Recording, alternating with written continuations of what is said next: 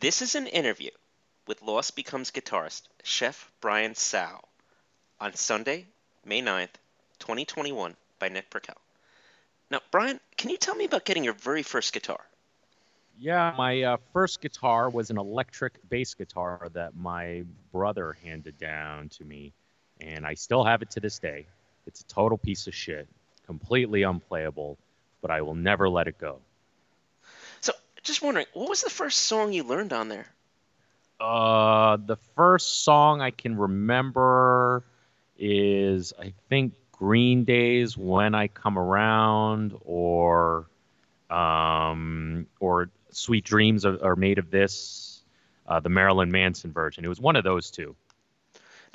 Were you involved with any music schools, conservatories, or have any private tutors growing up? Uh, so I went to the um, China or the Beijing Conservator- Conservatory of Music for a semester, uh, and I took zero music classes.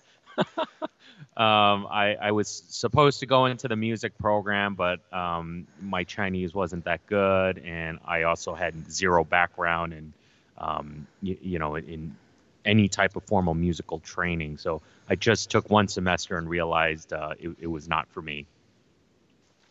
When it comes to your history as a chef, what is your absolute favorite dish to make and why? Um, so, you know, just for myself personally, my favorite thing to put together is an egg and cheese sandwich with uh, Martin's potato bread and some sriracha. Um, that is my go-to all the time. I have, you know, a very specific technique and way that I like to do it to get the cheese perfectly melted, to get the, the, the egg at the perfect texture. You know, the bread has to be toasted. Um, it's it's a process, but if you were to ask me, that would be my personal favorite dish. For your creative mindset, do you feel like you've become a better chef through your time as a musician, or do you think you've become a better musician through your years of culinary training? Oh, it's definitely they go hand in hand, um, and one feeds into the other. I've been a musician much longer than I've been a chef. I, I started learning how to uh, play guitar when I was 13, 14 years old, something like that. And um, I've been a chef since I was, well, I started in the culinary world around 20 years old. So now that's, you know, roughly 16 years later but one is definitely fed into the other for sure. Absolutely. Uh, the discipline of the chef world definitely helped me in my music and um, and things even outside of music. Uh, you know, running a band and being organized with with all the stuff behind the scenes to have a successful band. Um, not to say that I have an extremely successful band, but you know that chef world background that I come from definitely helped in that aspect. And I think the music part of my life really helped keep me kind of flexible and open to all types of ideas um, in my in in my work as a chef. So, how do you guys in Lost Becomes meet one another? Do you have any history with each other? Yes, we we all have a history with each other um, for the most part. Um, I've known Alec, the drummer, and Will Gomez, the bassist, for years now. We know each other from the uh, New York heavy metal scene. Will was really the first guy that I got very close with as a friend. He just so happened to live on the same block as me. And then Alec was also one of the, you know, he was a great drinking buddy and just someone I got always got along with. So when I first put this band together, it was very important that whoever I'm going to be jamming with on a regular basis had to be people that I got along with well. Um, the guy that I have the least history with, and it's the same for Will and Alec, is Anthony Capozzi, who is the vocalist. Uh, we found him through a mutual friend. We've known him the shortest, but he's he definitely fits like a glove. We get along with him very well, and funny enough, one of our main criteria in the band was that he doesn't have to be the greatest singer, but he just can't be a dick. Uh, fortunately, Anthony is not a dick, but he's also a great singer. So we got the best of both worlds. now, for your music video, Memory, at the end, where you're burying that suitcase, are you meant to be confronting something or putting an end to something? I think it can be either or, and we leave that to interpretation.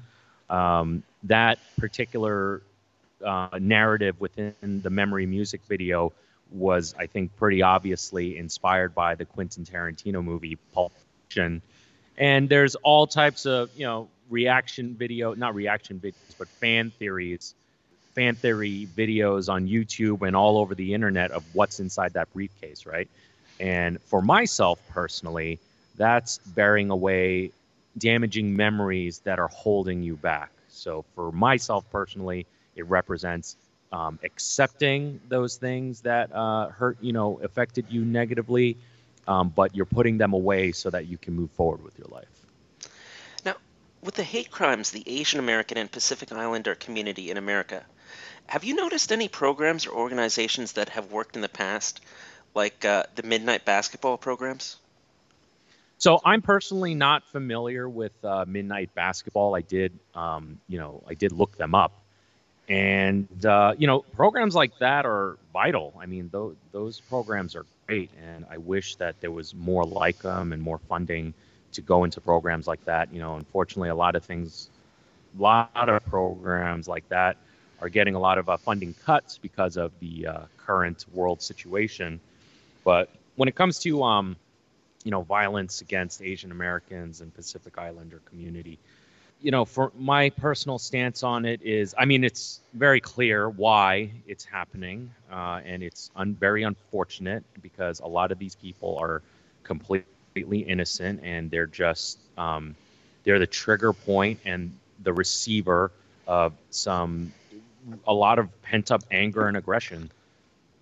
But for myself personally, growing up in New York City as an Asian American, you know, my father told me my entire life uh, to watch my back and to always be on the defensive.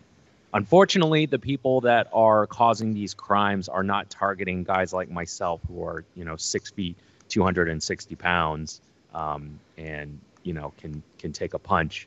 Uh, they're targeting, you know, um, very vulnerable people, which angers me a lot, actually. For you as a musician, have you felt any sort of doors open for you or anything has become easier for you in the past year as the coronavirus has picked up steam? So I, I would actually kind of twist that. My, I, I'm going to shift my answer to not be focused as a musician, but as a creative. Um, and 100%, 1000% yes. I've been very fortunate um, during the pandemic that I've been able to work from home, um, which is not very normal for uh, for my line of work, but fortunately, I had shifted um, into consulting work prior to the pandemic happening. I would say like five, six months prior to the pandemic happening. So I got very lucky. I was able to continue to work, but um, I never worked from home. So it definitely gave me a lot more free time, and it uh, I just made sure to capture the moment and be as productive as humanly possible. And I, I'm proud to say that I think I've, um, while it's a terrible thing what happened with coronavirus, I've definitely taken advantage of the ability to be at home and stay productive and work on other projects. Now, what are your three most treasured albums in your music collection? Uh, yeah. so first one I can think of is probably Green Day's Dookie. I think that for me was kind of a life changing album. It was a sound, you know, between the lyrics and the sound and the artwork um, that really resonated with me. It's an album I can still listen to uh, on repeat. Uh, another album that was life just as equally as life changing, which is on a completely different spectrum, was uh, Cannibal Corpse's live cannibalism record. Um, specifically, that live one. Uh, and I got it at the same time with the, the cassette tape. Um, it was actually a VCD. It was before DVDs. I was living in mainland China, and I found a record store that had live cannibalism both on VCD and uh, on CD. And I was just, I was already into metal at that point, but I had just never heard anything like it. And um, watching um, Corpse Grinder, the way he does his uh, head spins, and at you know at the time Pat O'Brien was in the in the band as well. His you know super long hair and just the just the whole vibe of it just completely blew me away. And I would I would listen to the record and just stare at this album cover, and there was so much to unpack, and it made me so uncomfortable, but it was kind of cool and rebellious. So that's number two, and then number three is um, is oh man, that's gonna this is gonna be a hard one to pick. Metallica's Ride the Lightning. That whole album from A to Z just completely blows my mind, and I still love it to this day. Now, what is your favorite ghost story or urban legend from living in New York? So I I'm not very familiar with. Maybe I do know of urban legends, but I don't even think of them as urban legends anymore because they're just kind of ingrained in the fabric of who I am, being this uh, you know New Yorker, born and raised here, uh, except for a short stint abroad you know, I do have a ghost story. It's not specific to New York, but definitely a, a ghost story that made me believe in ghosts after that, which was I was in the Dominican Republic.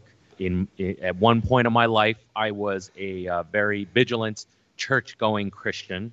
Uh, no longer anymore, but I was a very vigilant Christian going on re- on missionary trips, and we went to the Dominican Republic and uh, we had some break or something, and we went into this abandoned hotel. I mean, it was honestly really freaky.